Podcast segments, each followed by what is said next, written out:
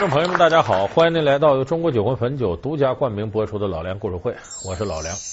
我们电视机前的这各位观众朋友，你就是不喜欢京戏，也一定对这两句耳熟能详，那就是“苏三离了红铜线，将身来在大街前”。你一听就知道，说这不就苏三起解吗？也叫玉堂春。哎，这个是京剧里的名篇。说这苏三呢？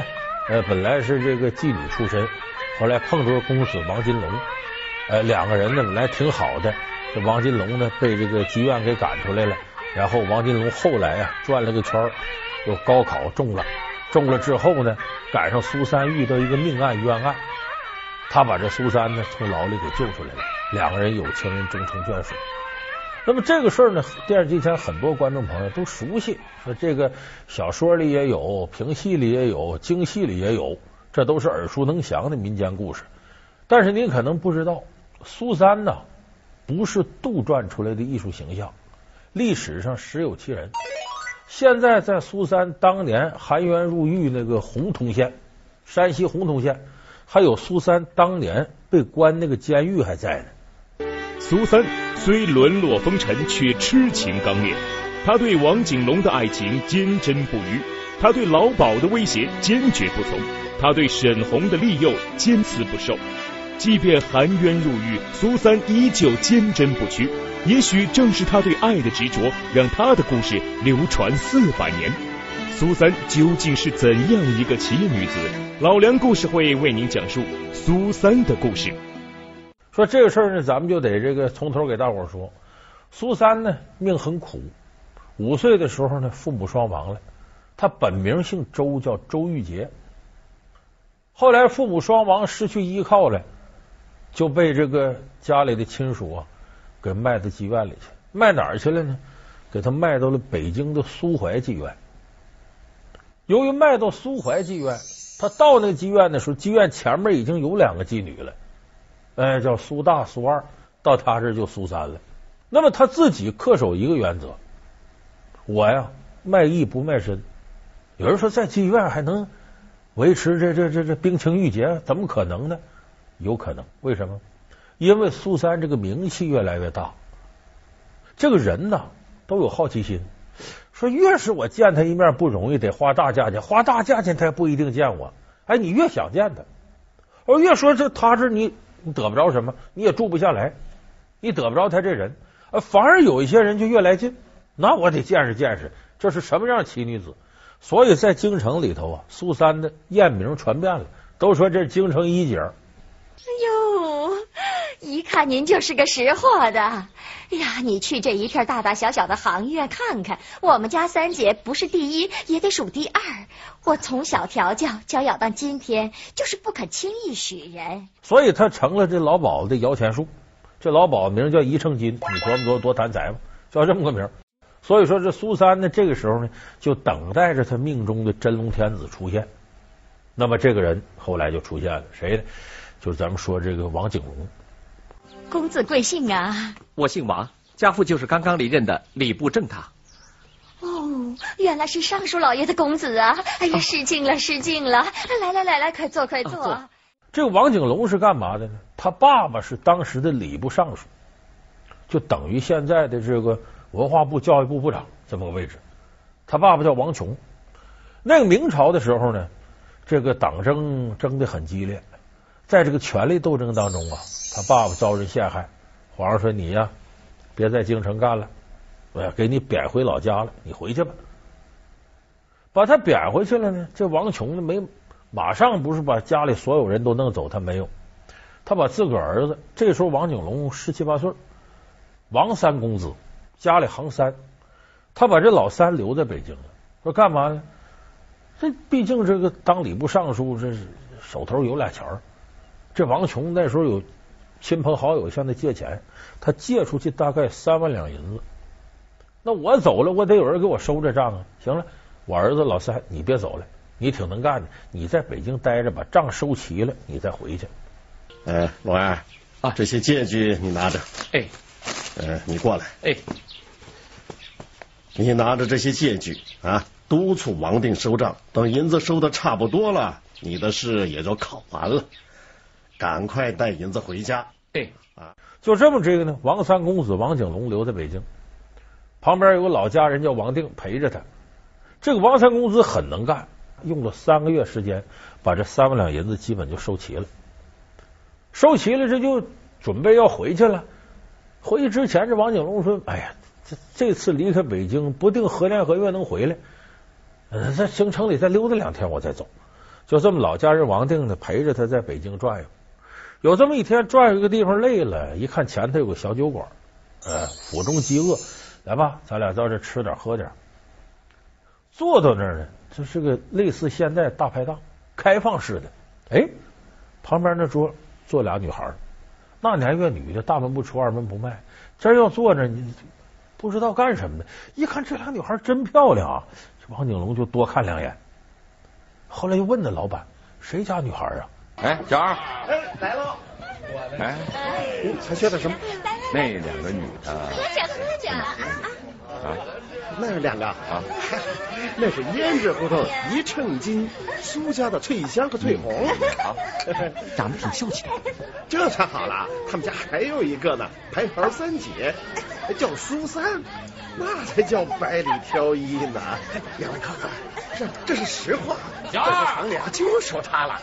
王景龙就好奇，你胡说，能那么漂亮？这俩就够漂亮的。哎呀哎呀，三公子，你看你，你岁数小，你没见过真正漂亮的，真漂亮那是。说这见他一面特别难，光见一面就一百两银子进门费，人还不一定愿意见嘞。这王景龙这年轻人好奇呀，再一个你别忘了十七八青春期，呃，正是这个春情萌动的时候啊。一听有这事儿，三公子说：“我得看看去。”就这么跟老家人王定说：“你你你先回去，我自个儿去看。”就这么，他就来到这个苏怀剧院。一听说一百两银子，我不，我给二百两。这王三公子从小家里富裕，花钱花惯了，二百两。正这功夫呢，底下这个一说，这苏三在二楼，就把这个窗子推开了，往下看一眼。前面我说了，这苏三呢也是等着，说在这个地方很难有冰清玉洁之身，早晚得跟一个男人，那不能跟那粗鲁之辈，那得是起码我这看得上的。哎，这一眼一看，这王三公子英俊潇洒，长得很端庄，不像是那种浪荡公子、纨绔子弟，他可就相中了。哎，打发丫头传话，说这客人我可以见，就这么着，俩人见面了。这见面搁现代话说叫一见钟情，那就如胶似漆了，百无禁忌了。这个王景龙、王三公子就住到这苏怀妓院了，回头告诉老家人王定：“你呀，回去吧，见我爸爸去吧。”你说我过两天就回去，说过两天哪舍得走啊？冷聚难成，热聚难散，没舍得走，就在这妓院住下了。他手头有钱呢，收回三万两银子来了。那三万两那可不是小数，这是。他拿着这笔钱呢，一天不用说，呃，跟苏三两个人这个啊寻欢作乐呀，吃喝玩乐，连那老鸨子说啊，这我这欠点账没钱还，行，我给你还。哎呀，你去给我丢人吧！我看你还说疯话，好了好了，不要吵了。苏大叔，你说实话，在外头一共欠人家多少钱？嗯，新债旧债连利息，一共是三千两银子。好。王定，公子，开箱子，拿三千两银票交给苏大叔，再拿五百两银子交给妈妈贴补平日家用。说这么，这个王三公子呢，花钱如流水，哎，这妓院上下都围他转，他真有钱呐。平常就奉承呗。可是咱这么说，这个坐吃山空啊，三万两银子也有花没的时候。不到一年，这个银子没了。你看人有钱都捧着你。没钱可就不行，而且作为王三公子来讲，有钱的时候意气风发，颐指气使，你给我干这个，你给我干那，一没钱自个儿都虚。所以咱们实事求是有句话，钱就是人的胆，没有钱你连胆都没了。所以这个王三公子一没钱，老鸨一看，行了，你也没钱了，还赖在我这儿干嘛？就要把他往出撵。这时候苏三就跟他说：“这样吧，不行你就回去啊，见见你父亲。”咱们俩人这有情人不再朝朝暮暮啊，你回去琢磨咱们成终身眷属。他也没钱走了。苏三说：“这么的，我给你盘缠。这这干了这些年，怎么也得攒点，这给他点，那给他点，拿些首饰给他。就第二天呢，是王三公子呢回去了，出门啊，带个包袱走了。这老鸨琢磨了，他花的溜干净啊，也没见周身还有什么细软呢。带个包袱走了，这不用问了，准是这苏三呐啊，这倒贴的混蛋啊！自己这这这还给人家拿钱，这还了得？打发几个家奴在城郊上劫王金龙，把王金龙一通暴打，就把这包袱抢了。救命！我的钱！别抢我的钱！我的钱！哎救命！打劫了！没走了，这人活不见人，死不见尸。苏三就惦记。有这么一天呢，楼底下来了个卖瓜子的。这平常呢，这是楼上楼下下来就买瓜子干嘛？一买瓜子这位卖瓜子说了：“我是王景龙派过来的，他现在回家真没钱了，你能把钱给我不给他？”苏三一听，我能信得着你吗？你是骗子怎么办呢？这样，这不过两天呢？就是阴历的十五了，月圆之夜啊！我呢下午呢到关帝庙还愿去。如果你是王景龙派你来，你就让他后天十五下午在关帝庙后院，我跟他见面。就这么着，这卖瓜子走了。苏三这边呢跟老鸨子说了，说这些天我也跟你较劲，你回来你说我这说我那个。苏三一来气，不见客了，不见客也挣不着钱了。这老鸨子也不愿，天天的催他，说这样，我呢后天呢到这个关帝庙还愿，还完愿回来，我正常工作，继续接客。当初我和王公子好的时候，是在关王庙神前起过誓的。关王爷最神灵，不去祈祷神灵，把我的心思说明白，再去接别人，我可不敢。哎呦，这好办呐！我呀，给你预备香烛纸马，你到关王庙去还个愿，烧炷香，求告求告，不就得了啊？就这么的，还让下人抬着轿子送他去，在关帝庙的后院见着王景龙。哎呦，王三公子这个惨呐！你想没钱流落他乡，这个人呐，如果没有钱，你记住那么句话，叫物离相贵，人离相贱。这时候呢，苏三给他出个主意，我身上还带点钱，我给你，这钱可不够你回家。你这样，你借一匹马啊，你再换身新衣服，明天你就在这大门口这打上旗鼓的就过来喊找我。这老鸨子一看你这样，以为你又发财了呢。这样你进来见我，我自有分教。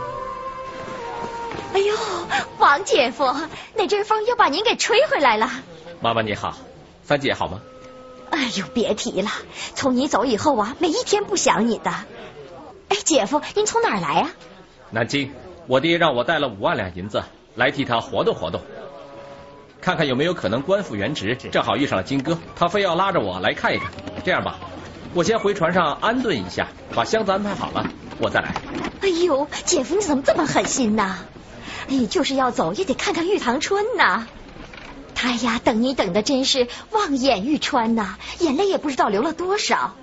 来来来，金哥拉一下牲口下来呀，来吧来吧。好，就这么着，王景龙又进了苏三的屋。苏三为什么以这种形式把他接回来？因为给过他几回首饰啊，基本上这好带的这个细软就没了。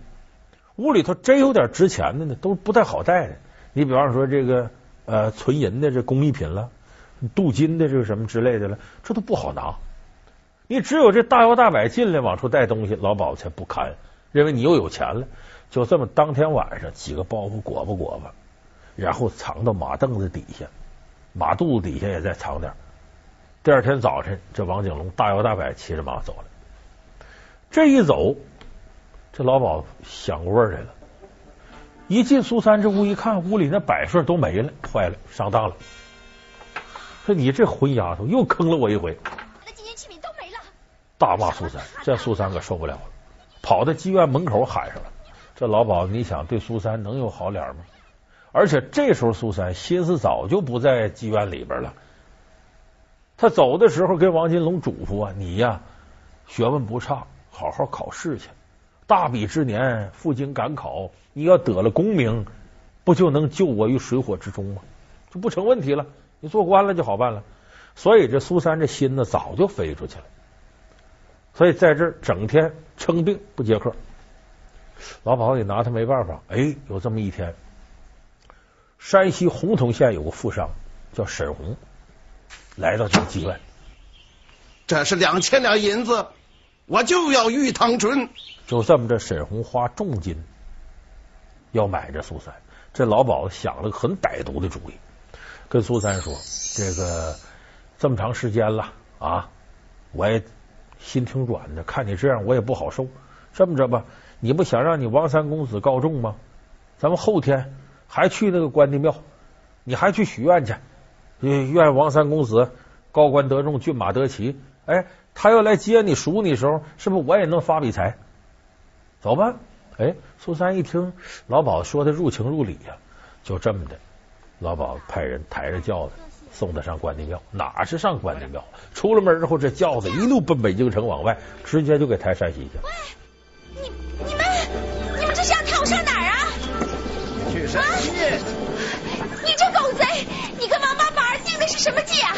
趁早把我抬回伊春院呐！我们现在已经出了北京城了，我为你花了三千两银子，还得送你回去，不准停，快走！苏三这时候知道也晚了，一个弱女子怎么反抗啊？就这么稀里糊涂的就进了这个富商沈红的家里头。这个沈红，咱这边先不说，咱再说这王景龙，真是大比之年赶考得中了，中了进士。当了八府巡按了，这时候再回来一问老鸨子，把苏三给卖了，就知道卖到山西，卖到哪儿不知道，那么大山西上哪儿找去？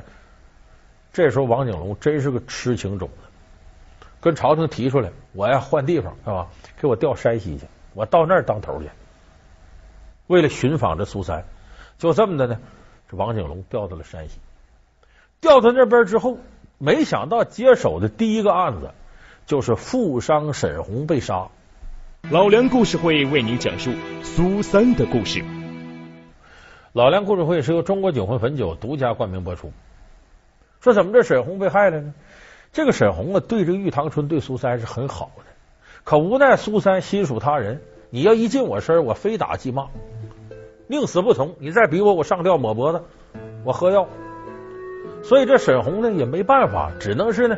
我当个姑奶奶是先给你供养起来，但是这个沈红家里头呢，可不止这个玉堂春一个女人，哎，她还有个原配夫人。她这夫人呢，她不怎么守妇道的，因为这沈红是个富商，常年在外面经商。这个夫人呢，春归寂寞，耐不住了，没守住，哎，跟一个叫赵昂的人，俩人有奸情。有奸情的这回本来以为这富商要不在家，你俩人如鱼得水，怎么玩都行啊。多个玉堂春在这，你甭管怎么，真有点害眼呢。他要看着你进进出出的这蛛丝马迹的，纸里包不住火呀。他要知道告诉沈红，不就坏了吗？所以这个赵王和这个沈红的夫人商量商量，咱想法得把这玉堂春弄死，要不然他在家咱们永无安宁之日。说怎么办？最好办下毒啊！每天这个玉堂春厨子给做好面条送屋里，在面条里下毒。没想到的是呢，苏三呢思念王景龙，没有胃口，这面条就没吃，放这了。正赶上沈红在外边谈事回家，到这个苏三这屋一看有碗面，我这饿着呢，给你吃吧。他给吃了，吃完了，苏三说：“你别在屋待着，我看你来气。”沈红说：“行行行行，出去了。”走到院子里头，这毒可就发作了。哎呦，这肚子里肠子跟断了似的，躺到地上直喊。苏三还以为是骗我给他开门呢，不开。隔了一会儿再喊，听着不对，一扒窗户再一看，蹬两下腿，这沈红躺地上死了。苏三赶紧出来喊人呢，哎呀，怎么回事？这人怎么没了？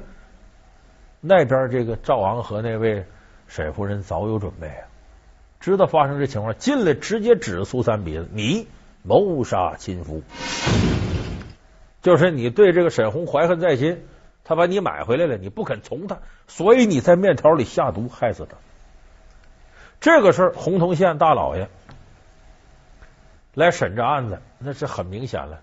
你要看这些证据也真够，再加上呢，这个赵昂和这沈夫人使了银子了，这大老爷马上把这个苏三下到大牢，就准备问斩。下那大牢呢，就是现在这个山西洪洞县古淮南路的那所监狱。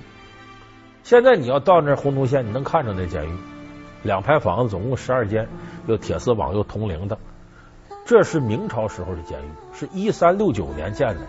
我们都知道朱元璋一三六八年都应天在南京建立大明王朝，一三六九年建的，到现在六百多年了。苏三这案子呢，距现在得有四百多年了。那时候范迪案就把他收到这个监牢了，收到监牢本来要问斩，这个时候正赶上。王景龙下来调查，一查这个沈红这案子，王景龙觉得这案子有疑点，再一调查一问，跟苏三有关，赶紧把苏三这些人所有的嫌犯给我从洪洞县押解到太原，我要重审。到了太原再一审，三下两下真相大白了，苏三洗脱冤情，与王景龙俩人终成百年之好。所以你看这段故事呢，你听着好像也不长，可是里头跌宕起伏。它很有戏剧性。苏三历史上实有其人，这案子也确实有，但是是不是之前和王景龙有那么曲折经历呢？这不好说，因为这些情节呢，来自这个明朝的小说家冯梦龙的这个《警世通言》里边。呃，《警世通言》里边叫“玉堂春落难逢夫”，是这么个故事。那么说，这个故事其实是写的是什么？咱严格来说，就是旧社会重重压迫之下的底层女子。她为了自己的幸福，敢于反抗。苏三就是一刻也没消停，不信命，不认命，不服气，我就不信我这辈子这样，我大胆追求我的爱情。其实，在那个年月，像苏三这么幸运的，最后碰上自个儿情人还是官儿，然后还认真审案，给解脱了。这可以说一千件这种事情呢，都不会有一两件发生。那冯梦龙写这种偶然事件，其实是等于什么呢？让很多处在被压迫当中、处于平淡而又无奈生活当中的一些女人，感觉到生活还有希望。所以说，苏三起解的故事呢，我估计在过去民间流传的时候，也激励了不少这个受压迫的女同志啊，来与命运之间抗争。但是在那个呃吃人的旧社会，这种抗争最后的结果是自己可能死的更快。所以，像幸运到苏三这种程度的，可以说是万里无一。她美丽热情，为李甲甘愿仗义轻财；她聪明机智，为赎身和老鸨斗智斗勇；她坚定刚烈，被出卖宁愿以死抗争。然而，是什么断送了她追求幸福的权利？真的是爱人的背叛与欺骗吗？老梁故事会为您讲述杜十娘，你选错了人。好。感谢您收看这期老梁故事会。老梁故事会是由中国酒魂汾酒独家冠名播出。我们下期节目再见。